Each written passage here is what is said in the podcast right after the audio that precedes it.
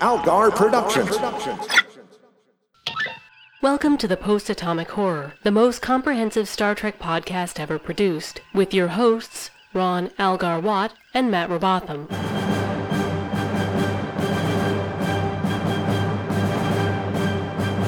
Episode 372, covering Battle at the Binary Stars.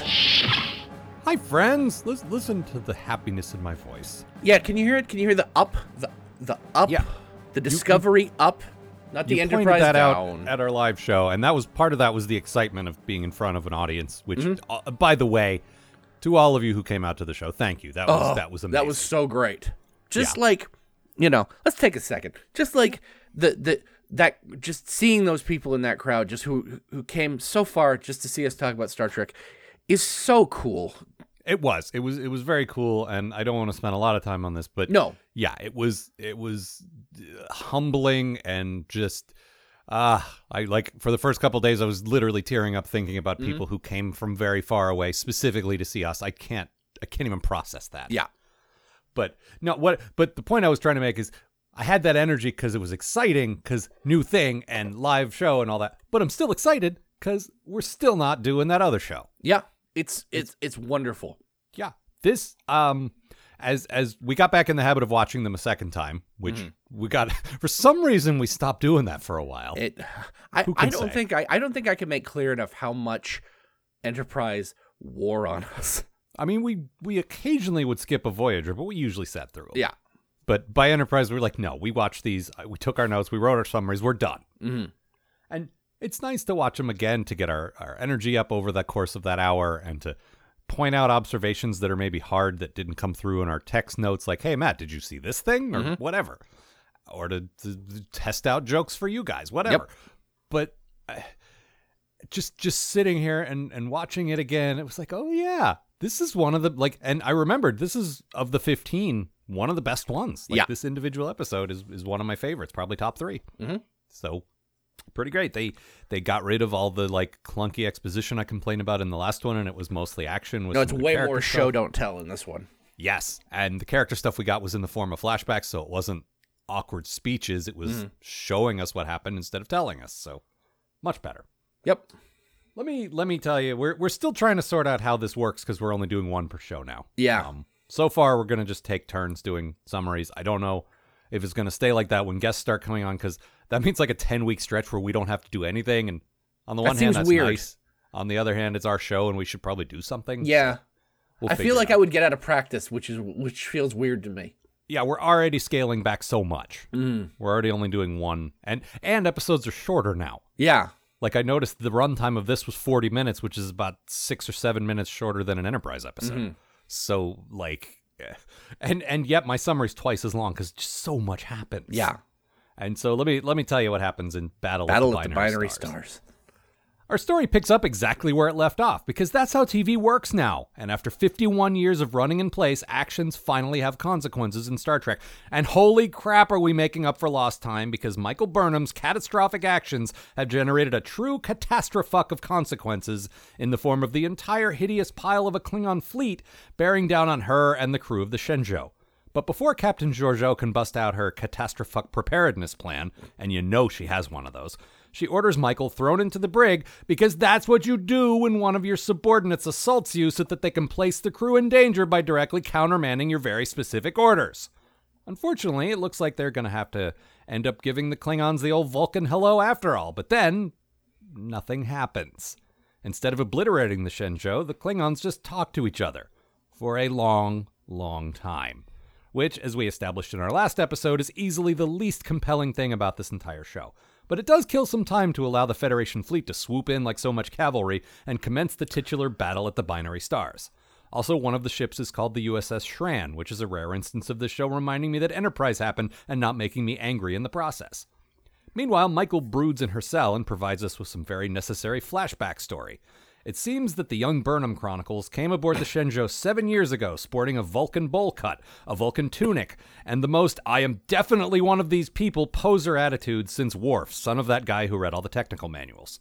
Stick with me, kid, says the Captain Georgiou of seven years ago. I'll help you find that lost humanity of yours and put you back in touch with your emotions. Philippa, I respect your motives, but this does not end well for you. I know this because it's happening right now. The fleet is not faring well, and your crew of basically children does not know how the hell to handle themselves in a battle. Except Saru, who surprises literally everyone by concocting a plan to strap a photon torpedo warhead to a Klingon corpse, which will then detonate when they tractor beam up their dead after the battle. So I guess this guy has two settings cowering in fear and corpse bombs. In addition to being able to sense death, apparently the Kelpians also do not believe in middle ground. Jesus. Back in the brig, Michael engages in some classic Kirk style putting it to the computer and manages to escape. She returns to the bridge, where I suppose she assumes she'll be greeted with open arms? But some things never change in Star Trek, so she convinces Georgiou to let her beam over to the main Klingon ship with her and fuck some shit up. Because this criminal is definitely someone you want carrying a phaser in a hostile environment filled with dozens of people who look exactly like the ones who traumatized her as a kid. Great plan! Naturally, the Klingons pull out their dumb swords, and one of them stabs Georgiou to death because we can't have nice things. But T'Kuvma the Unforgettable is also dead, so I guess that's something. I really should be recapping what's going on with these Klingons, but I suppose I seriously don't care at all. Like, I can't even muster the energy to pretend that I care. Reeling from the loss of yet another parental figure at the hands of the Klingons, Michael is beamed back to the Shenzhou, where the remaining crew buggers off into escape pods and flees the site of this now historic catastrophe.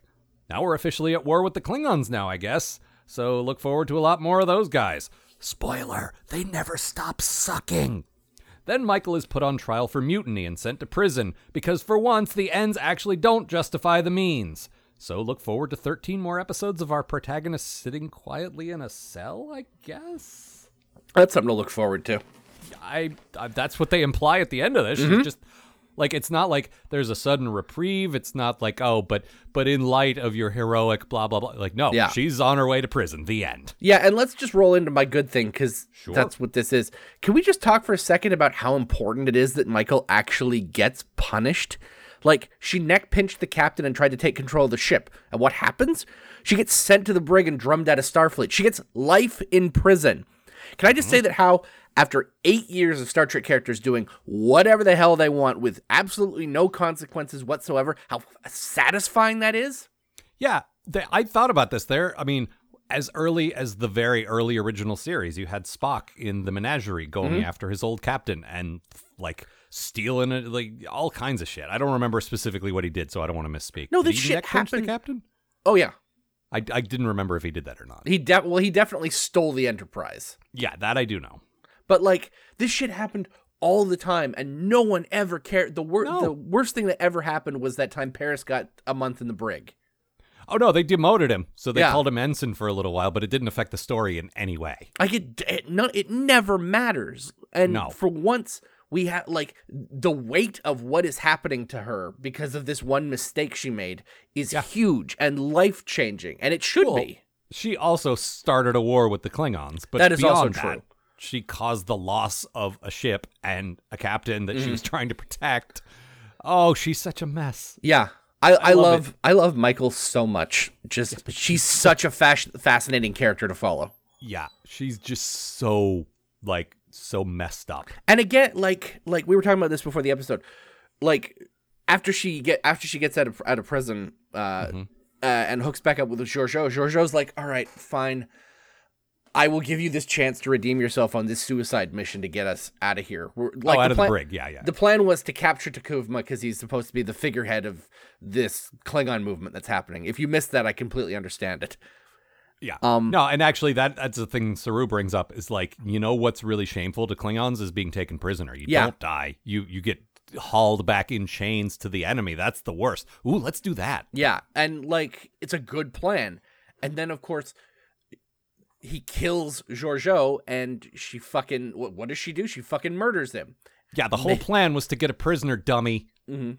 And but I mean, she's still like her parents were murdered by Klingons. Yeah. All, she can't the, handle this. that's the thing. She's making all these stupid mistakes and they're all for good reasons. yeah, I get why she's making the mistakes. It's not like I was making the hard decisions. Mm-hmm. Yeah, whatever. No, it's like this is a serious trauma that she endured and Mm-hmm. she's still carrying it around with her. And like I pointed out in my summary, we get a great flashback to super hardcore Vulcan wannabe Michael. Clearly raised by Sarek. Yeah, and then we jump ahead to seven years under Georgiou's wing, and she's like loosened up, Mm-hmm. but she still hasn't processed her emotional shit. She's still got all this. Yeah. None, neither of these uh, surrogate parents have helped her deal with that, and she's still carrying it around with her. Mhm. And I love that. Yeah. It's there's there's such a difference between. I talked about this before, but I feel like it it's it, it, it bears repeating. Like Mm. we complained so much about how Archer was not heroic. Yeah. And Michael's not heroic either, but in a flawed way that we're not meant to think is Mm-hmm. heroic. yeah. That's the difference. The show isn't taking the position that she's doing the right thing at all. No, she's absolutely like this is her fall, and then Yeah. the rest of the series is about picking her up again. Yeah, slight spoiler that she gets redeemed in certain ways. But it's rough and it's Mm-hmm. Yeah. not it doesn't happen in an episode. It sure doesn't. Like, Yeah. It's and we see like we see her in civilian clothes and her hair is longer and she's like she looks miserable. Like Uh-huh. this is this is the character now. She's really out of Starfleet. This isn't just like a joke. Even even in DS9, the most serious example I can think of is is Worf risked something to rescue Jadzia, as I Yeah. recall, and uh, Sisko said, "Well, you're probably never going to get a command now." yeah, That's the most serious consequences there have ever been. yeah, uh, but like it, it's always nothing because we always have to keep the the the the status, quo. Yeah. The And- show's always got to be the same because that's TV. And Yeah, that's that we got to run in reruns in, in the wrong order. That, a lot of that came from fucking Rick Berman. yep, And a lot of it came from that was how TV was back then. Mhm. But when I read the 50 year mission and I saw the DS9 people pushing back against him, I realized they didn't have to do it. It's just Rick wanted to play it safe. yeah. It, which you know, that's definitely been, a Star Trek tradition I've observed for a while now. And the show does not play it safe. No, it does not. And they don't make every decision that I love for sure. I still, still hate the Klingons a Mhm. lot. And there are some other things I don't love, but Sure, uh, we'll get to those. Broadly, this like like I said, this is one of the best episodes of the season. I think Mm-hmm. The I really think the show hit the ground running, and like, we already know who these people are. Like at And- least at least the main three. At least Yeah, and- Michael, and for Georgiou, also- and Saru. for such a weird start to this, like to have a what's literally a prologue to, to the season. Well, I didn't know that going in. Mm-hmm. I found that su- out after the fact. Yeah, but it's such a weird thing, and it it pays off so well. Yeah, it does. It absolutely does. This a lot of like without spoiling. We will do spoilers at the end as Yeah. as promised. Uh, but a lot of the events here will have consequences later. Is all we will say for Mm-hmm. now. Like the the things that happened here don't just immediately have consequences in terms of Michael going to jail, but also long term psychological consequences Uh huh. in ways that we will discuss later. Yeah, so so that was great. Uh, my good thing Yes. And I talked about this in my summary, was there's uh, Michael spends the middle third of this episode in uh, in the brig. Mm-hmm. Like our protagonist is in jail for most of this episode. At least, well, at least half. Like it was more than a third for sure. Um, and then a good chunk of the brig gets blown away in the battle, and the force field keeps the air in, but she's fucked. I, I love I love that shot. By the way, just the the what's left of the of the brig just sort of attached to a wall. Yep. And it's like, well, the computer knows you're supposed to be confined. There's also very little floor for you to stand on. So, you know, with given that, I will do my best. And she does some very classic Captain Kirk style putting it to the computer, exactly Yep. like I said in my summary. Just just okay, how much air is left? How long will I live? Isn't the priority to keep me alive more than keep me confined? Mm-hmm. Okay, so what if I did this? And just logic point by point like Yep. using logic instead of just a word that vulcans say actually using it as a concept and as a as a weapon basically It's Mm-hmm. and so again cool. And again showing what the showing who this character is. Like the Yeah. the human raised by by vulcans thing is such an interesting concept if it's written well and it really is with this character. Oh yeah because your classic traditional vulcan character would probably be like well i'm gonna die soon. Better mm-hmm. meditate before i die. Yep. And she's scared because she's still human. Yeah. But she's got these vulcan tools. So Yeah. it's like she she in a lot of ways that spock wasn't is the best of all worlds. Yeah. They're like a mirror oh lord Oh boy. But no, I I really liked all of that, and I Yeah. liked all of the establishing of her relationship with Georgiou, and Mm-hmm. just, ah, there was so much good stuff there. Such and it's it you you don't see any of it, and it's actually it's a it's a thing I would love to see more of as with the, as the series goes forward. Well, that's what the novels have supposedly been, is filling in like her. Yeah, those family. novels need don't have enough to work with to be good yet. Yeah, probably. but um like just what one woman does to to to Michael to change her from this Vulcan cosplayer to this Uh-huh. other character Yeah, but again, is so no- interesting to me. nobody addressed the the core tragedy, which is what you know caused her to do all this. Like nobody really dealt with all that Klingon stuff. No. So that's like for all the good she did, there's still one major issue not addressed. Yeah. So Uh, I don't know. I like that too. How much do you think Vulcans believe in therapy? Because I bet not a whole lot. I feel like there's, I mean, meditation and they're they're melding now. So I mean, I definitely feel like they do some things to help each other's mental Mm-hmm. condition. You've all, but you've also got someone being raised by Sarek, who, Yeah. not the world's greatest father. Just gonna throw that out there. No, that whole family's like we've said this already. That whole family, like Yeah. Spock, you know, was a serious rebel. Like, I I know you think Discovery takes place in the movie timeline. It it doesn't. But um, this, this is like your Q is in love with Picard thing. It doesn't Yep. hurt anything to believe that, but you know, It just makes more sense to me, yeah. But canonically, it's not true. But you go on believing it and saying it. That's fine. and I will. Yeah. Um, I, I just wanted to make the point I'm not correcting you. Mhm. I'm just saying that technically that's not true. hmm No, that's fine. But I also think those scenes of Spock we saw in uh, uh, the first Abrams movie Mm. probably happened the same in the Prime universe because nothing about what happened with the um, uh, the Kelvin would have changed his upbringing. Like Sure. Kirk's Kirk's upbringing changed. What I'm saying is all those scenes we saw with uh, Zachary Quinto, like. Uh, telling the Vulcan Council to fuck off and all that. I feel like that's Spock. That's always Yeah. been Spock in every timeline, and it still is Yeah. was my point. And so he's kind of like he's got it together, but he's still fucked up. And it takes his friend Jim to help him really get Get you his know, shit get his shit together, together. Yeah. And Sybok, if we're treating that guy as real, which I guess we have to, hmm is a whole other thing. Yeah. So yeah, he's he's not a very good parent. This Not guy. really. Yeah. His children just don't turn out. And we were we we had this little discussion on Twitter earlier this week. Is you you thought Sarek adopted her just to stick it to Spock? Yeah. Well, because Sarek, this depends on how old Spock is at this point.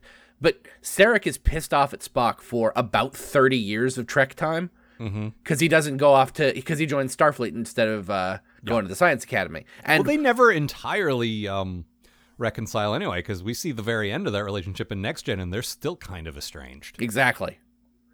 But um and, also I don't know if you remember this or not. We get to this later in the series. Um spoilers, I guess. Um we find out that uh both Spock and uh Michael had a chance to get into the Vulcan Science Academy Oh, and right, Sarek, right, right, right. Sarek uh uh voted for Spock to get in. Mm-hmm. And then Spock didn't go. So Yeah. No, that's uh, that that and that kid, you know, Mhm. he's just. But I think what you pointing out that he adopted Michael, like despite him, just made me think of Lucille Bluth adopting Annyong just to spite Yeah. Buster. Which of course makes Sybok the Gob of that family. and of course, uh, as we all know, Michael vaguely translates to hello in Vulcan. So Which makes the Vulcan hello make so much more sense now. Ladies and gentlemen, Michael Burnham, the Vulcan hello. hello. Hello. Yes, Michael. Michael, we get it. Michael. no, and and this time, like I said, with the flashbacks, it was good. Um, that said, there was a dumb sequence where, uh, okay, so not a, I like this part in the flashback. Sarek uh, melds with her to ease her crippling trauma. Like she she's paralyzed by trauma after her parents were killed, and he needs to get her the fuck out of there Yeah. and he's like, okay, melding should do like you know, Uh, this is the only way I know to get inside her head and calm her down so we can rescue her. Yeah. And apparently, when you meld with someone, your echo stays with them forever. What? Well, what specifically uh, happened was like he says like a piece of his katra got like is But like it sounds like that happens every time you meld with yeah, anyone. And I don't I don't know. It's It's a it's, big retcon that I don't love. it's weird and it doesn't make a whole lot of sense. And It it's really o- it's really only there so that she can just talk to him. And there's so many other ways they could have Yeah. they could have conveyed that information through flashback. They could have had the brig crack open to the point where she could reach the phone. Mm-hmm. Like there's other ways they could do that. Like I I, I don't want to lose them talking because it's so, it's super interesting stuff. No, but, it like, is. There's a better way to do it than this. Yeah, there absolutely is. It also it felt very Bryan Fuller to me because like he did a lot of the mind palace stuff in Hannibal. Mm-hmm. Like he's he's a big one for going inside the mind, and you know how much I love that in Star Trek. Oh, yeah, it's your favorite. Dumb. It's your dumb. fa- it's your favorite next to Klingon stuff uh-huh. Well, I- I was indifferent to Klingon stuff. Like I was starting to get sick of them, until they started rubbing it in your face. and then they got. You make me sound like a racist. no, I meant the the traditional like the next gen DS9 Voyager version of Klingons. It was like okay, enough. Like I like these guys okay, but I've had about enough of this. And then this show just made them stupid. yeah. So I don't I don't care if I see another Klingon again. I guess I am a racist. Maybe don't uh maybe don't say that so someone can isolate that clip. Oh, it's too late. We say so many horrible things anyway. That's true. uh what else? Uh, I want to talk about uh, uh, Saru for a second and how Oh, fucking awesome he is in this. Yeah. We were talking about this while we were watching the episode, and the, his plan to attach a bomb to a Klingon corpse and then beam it back to them mm-hmm. is badass as fuck. Yeah. Like I love, I love the idea of him. Like last time we had the "I will avoid danger at any cost" thing. Mm-hmm.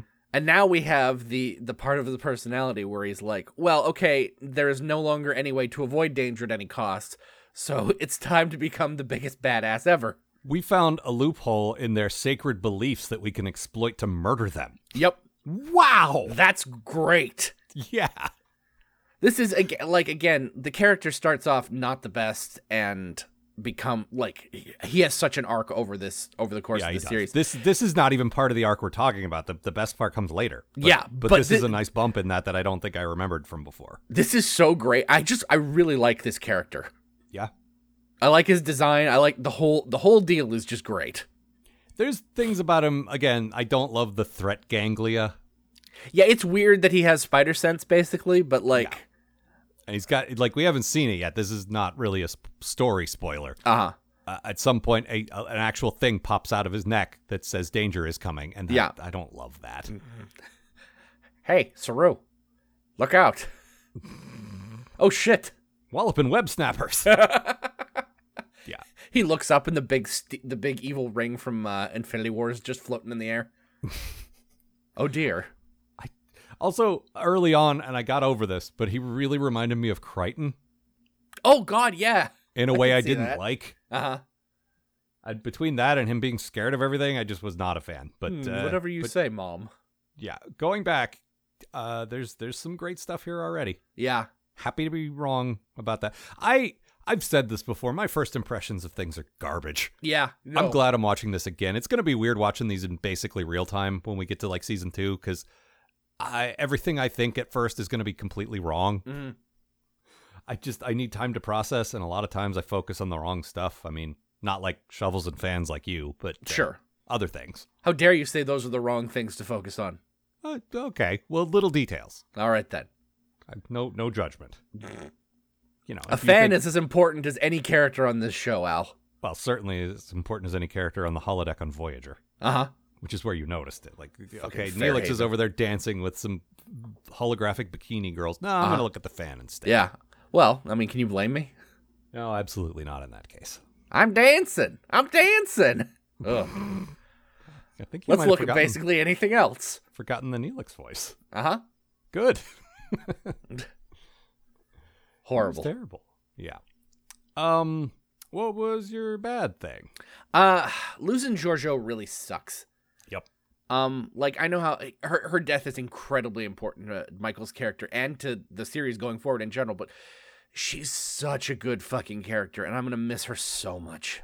Well, we talked about this a bit last time because I this I think this is my good thing last week was just how good she is, and Mhm. like I liked her pretty good the first time. I thought she had good presence. I thought like she was well cast as a captain, but that mm-hmm. was it.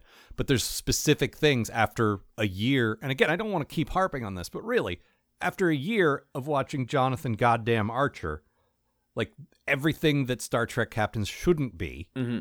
coming back to one who is both compassionate and a badass who will defend her people to the end. Yeah. Like that's wow. Like oh yeah, Starfleet Yeah. captains.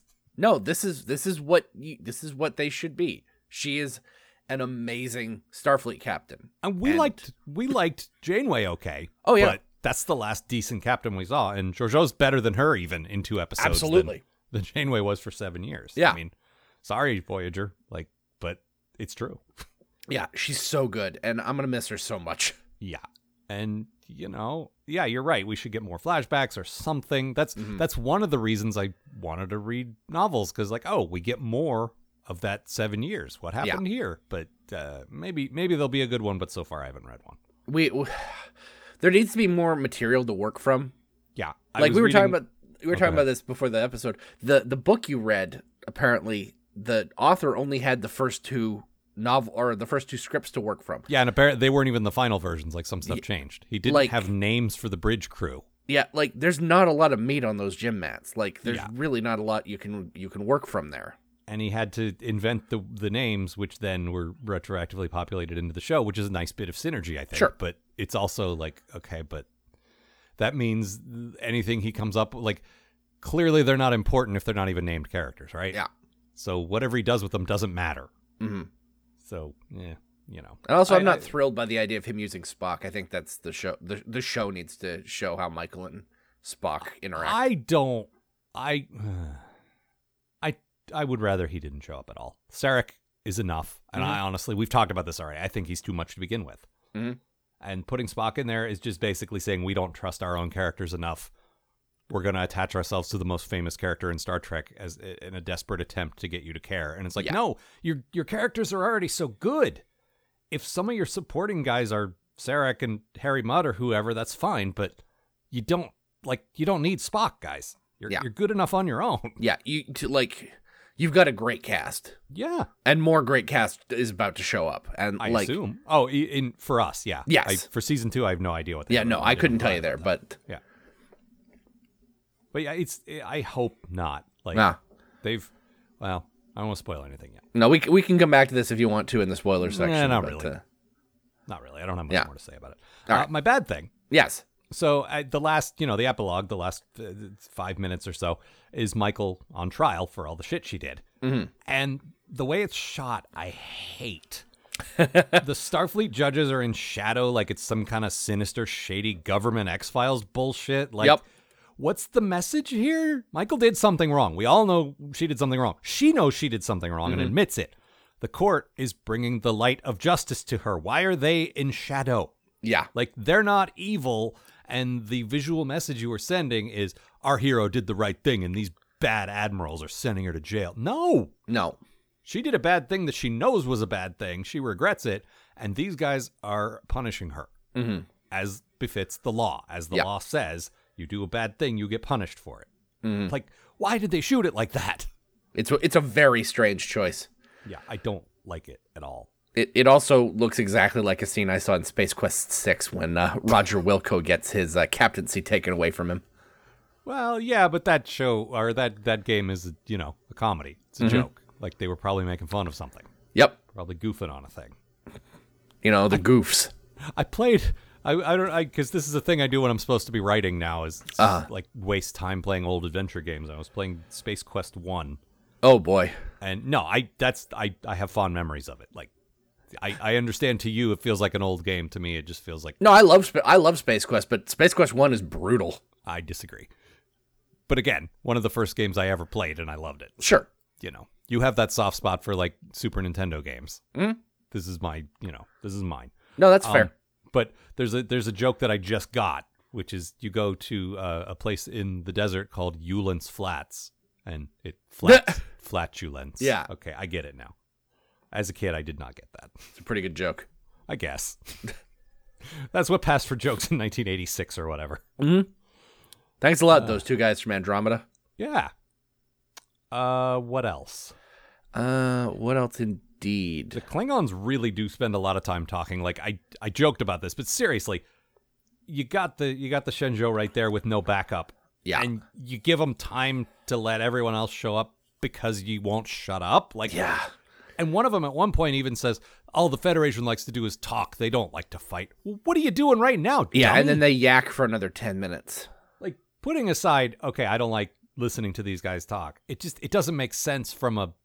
It feels lazy from a storytelling perspective because you mm. left us on that cliffhanger of our guys are outnumbered, and the way they got out of it is the bad guys won't shut up, and then the backup showed up. That's kind of that's kind of disingenuous. And also, these guys are supposed to be a warrior race that don't like to talk, and they won't shut up. It just doesn't doesn't work for me, you know. Yeah. The whole Klingon thing, there's so much talking, and it it really sucks because, like, I've said this before, like, I don't hate the Klingon stuff as much as you do. I That might be impossible. But um, the the bones of a good story for them being the villains is is there, like having this offshoot trying to re- reunite all of the Klingons and make them into a threat again. Well, But- making them be all about purity and their empire and not being watered down, like we had we had glimpses of that in Star Trek Six, mm. when they were starting to make peace with the Federation, and some of the hardcore elements of, of Gorkon's people were saying, "We absolutely do not want to merge with you guys because you will destroy our culture." I love like I love that. I love seeing the Federation, which is like, you know, a uniting of all of these different species under one banner to like bring their uniqueness to Yeah. other people. I love them seeing that as a threat of because from the outside it just looks like humans making more humans. Yeah, I like mean, it's an interesting di- direction to to have them as villains, but all they do is talk. I honestly, seriously, and and I invite listeners if you if you genuinely enjoyed the Klingon stuff in here, please write in and tell us. I promise we won't make fun of you. I just I've yet to talk to anyone who thought that those scenes were entertaining. Mm-hmm. Like I, you think they're fine. You don't hate them as much as me, but that's the best I've seen. Yeah.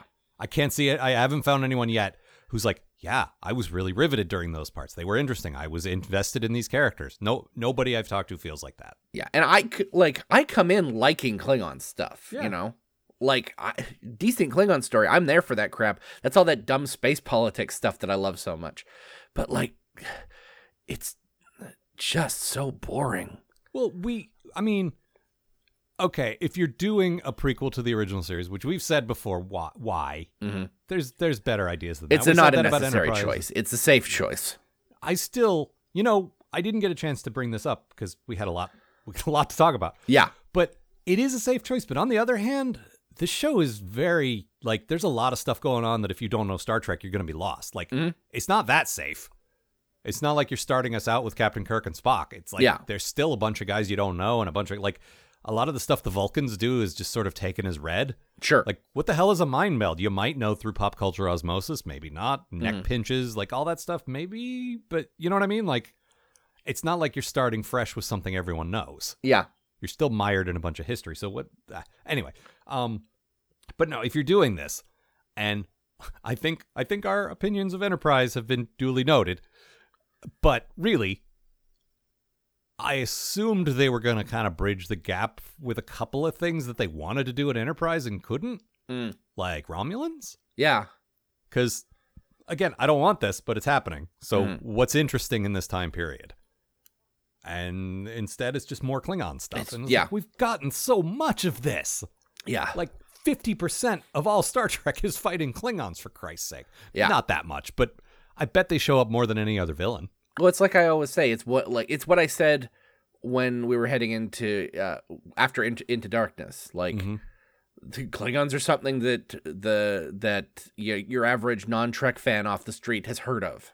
Okay, but then they change them so much that they're different, so the people who know them don't know them anymore. Yep, Like it's there's no choice. there's no advantage there. Like the Yeah. people who are into them are unhappy because they're different.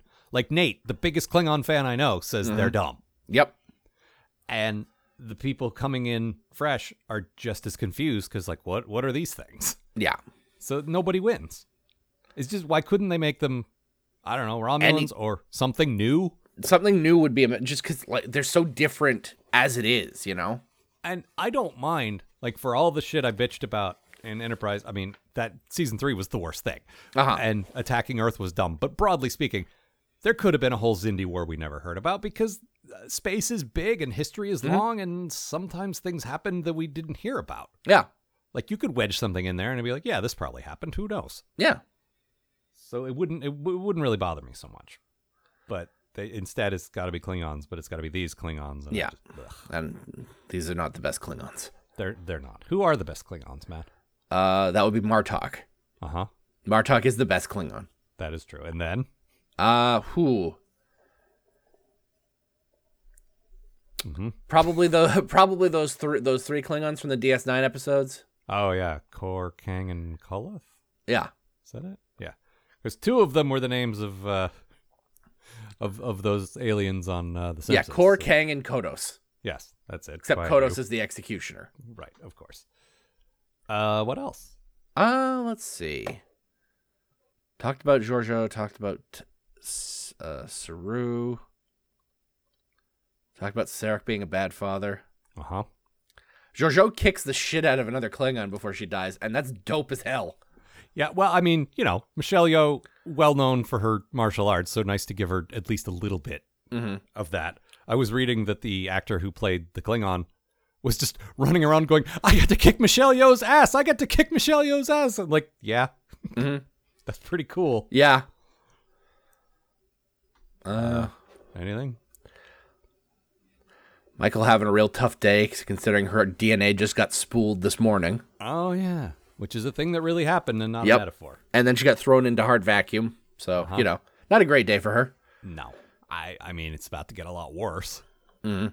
She's going to prison, and you know we're not we're not up to the um to the lush New Zealand prisons of Voyager's era. Like we're No, still back in the apparently not. Like, she's yeah, doing hard fucking time. yeah. No, I mean in in Kirk's time we saw like the penal colonies that like mentally tortured you and stuff. Yeah. He had to go down there and rescue them from that. So you know, some rough shit ahead. Uh huh. None Uh, of this New Zealand shit like Paris got. Yeah. No, that's that's uh that's another hundred years away at least. Yeah. I think otherwise that's everything I got. Yeah, we're still trying to sort out. Like I said, because we have we've been doing two episodes at a time Yeah. for so long.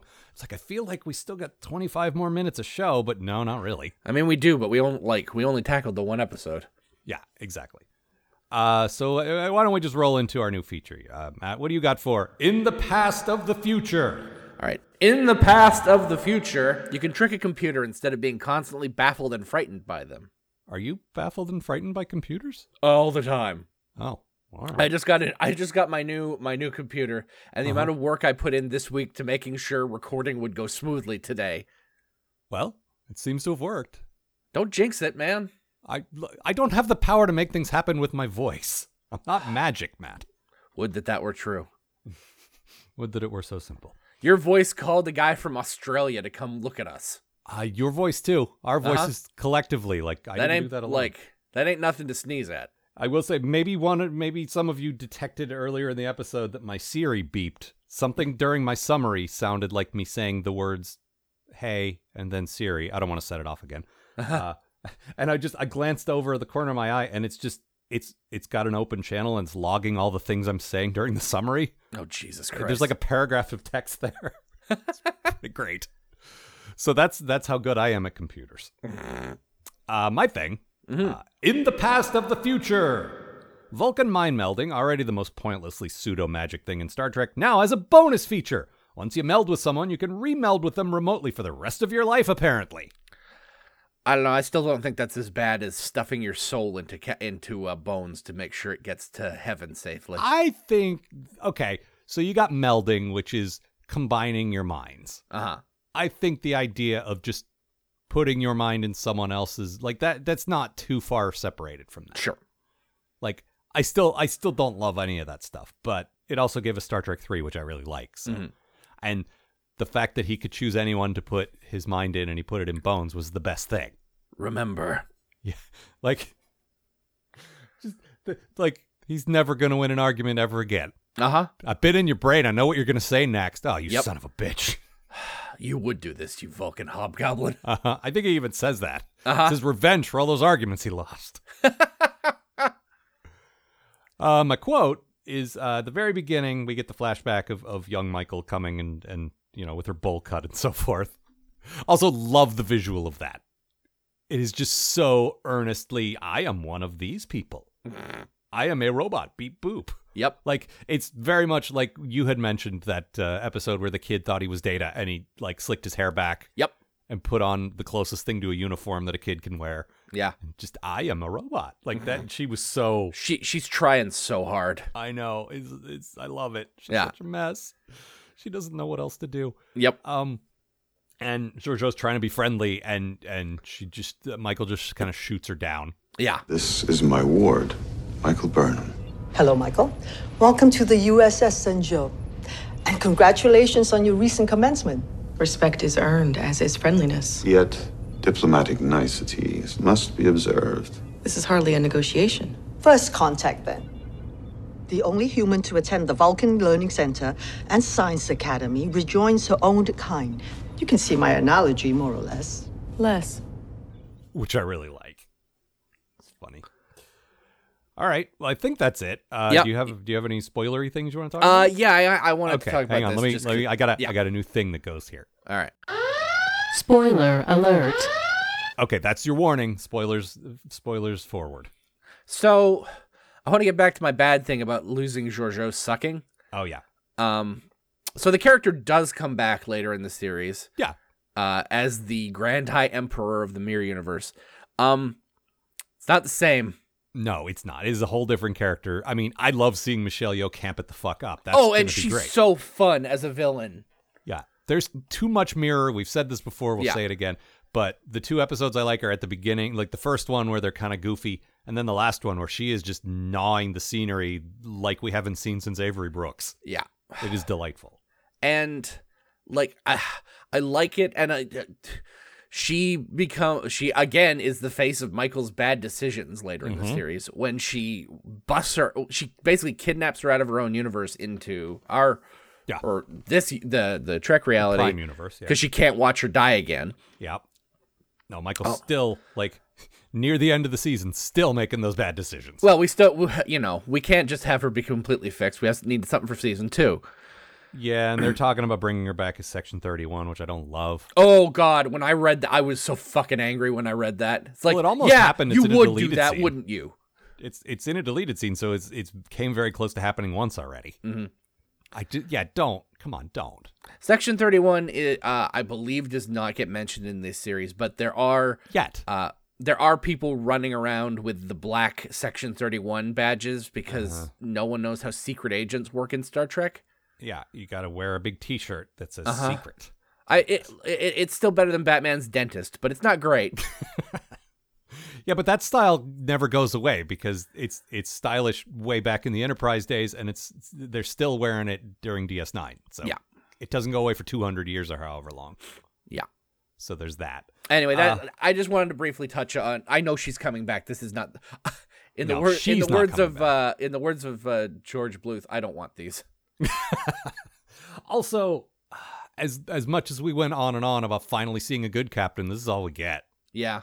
Because Lorca, I love this character, but not like we go kind of back to Archer. Only he's a mess this time. Yeah, at least Lorca is intentionally not good at his job. Yeah, and honestly, we'll talk about this when we get there. But I wish it had just been him and not Yeah, he's from evil, bad land where everyone's evil.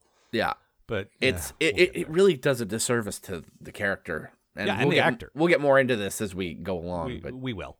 yeah, Um, and uh, of course, obviously, Michael's not going to be in jail the whole time. Like, Yeah. it- we haven't even seen the discovery yet. We haven't even seen at least three of the people in the main credits yet. yep. So we got a lot of cool stuff to look forward to and stuff that I don't entirely love. But again, oh, one other spoilery thing. Mhm. I, I only noticed because this is now my second pass through this, the series. Um, when they're on the Klingon ship fighting, uh, uh, Michael is fighting the dude that she's going to hook up with in a little while. Oh yeah, Like, Lieutenant just- Ash Tyler. They're trying to kill each other, and uh, these two are going to fuck soon. So, Yep. so that's that's fun and complicated. And Uh huh. also, I hadn't really know like I hadn't really thought back when we found out his whole deal. And I wonder if she realized when their whole deal happened is like, I tried to kill you once. Mm-hmm. I, I'm sure. Look, I'm sure it popped up. Yeah, I mean, this is not a person who forgets her, you know, mistakes. No. Why? Why forget your myriad mistakes when you can dwell on them indefinitely? That's what I do. That's what the Vulcans taught her, I guess. Uh huh. Yeah. Uh, so I guess that's everything for this time. Yep. Um, welcome to the people who are now returning after after hearing us, you know, suffer. Yeah. Uh, uh, an old friend of the show, Arissa, came up to me after the um, after the first Discovery show and said, "You said that in the supplemental, and uh, you were absolutely right. Uh huh. I don't like Enterprise. I don't really want to listen to you guys just suffering the whole time." He's like, "I get that. You We appreciate it. You don't need to like feel bad about that. I get it, but Yeah. I would love to see our our download numbers go up a little now that Yeah. we're doing a show, a current show that maybe more people are into. Mm. Of course, it's locked behind a paywall, but I- Yeah. I, think it would be better for this podcast if that show were something everyone could watch. That would be nice, and you know, everyone in the fucking world can do that except for America. yeah, that's true. So that's fun, but Yeah. yeah, whatever. Anyway, so uh, next week, uh, I don't have the episode title in front of me. I know it's probably a bad one because there there's some rough ones. Uh huh. Um, Oh, uh, context is for kings. Yeah, that's that's not the worst one, but uh, No, the worst one will be week four. So yeah, they're. I mean, you know, I think they all mean like horrible, filthy sex acts. Personally, Mm-hmm. Mm-hmm. so uh, go through the episode list and, and think about what each of those might mean. There's a, there's a fun little mental exercise for you. Uh, okay, so the website, uh, postatomichorror.com. Uh, Yep. you can write to us, postatomichorror at gmail. We always enjoy hearing from you guys. Uh, Tumblr, post postatomichorror.tumblr.com. We are on Twitter at Algar, at Robot Matt. Yep. And- Uh, if you like the show, give us a review on iTunes. I haven't said that in a while. oh, yeah, that's a thing. Uh, and uh, we'll be back next week. Yep. See you, folks. The Post Atomic Horror Podcast is a co production of Ron Algar Watt and Matt Robotham. Copyright 2018. Please don't sue us, we're just doing this for fun.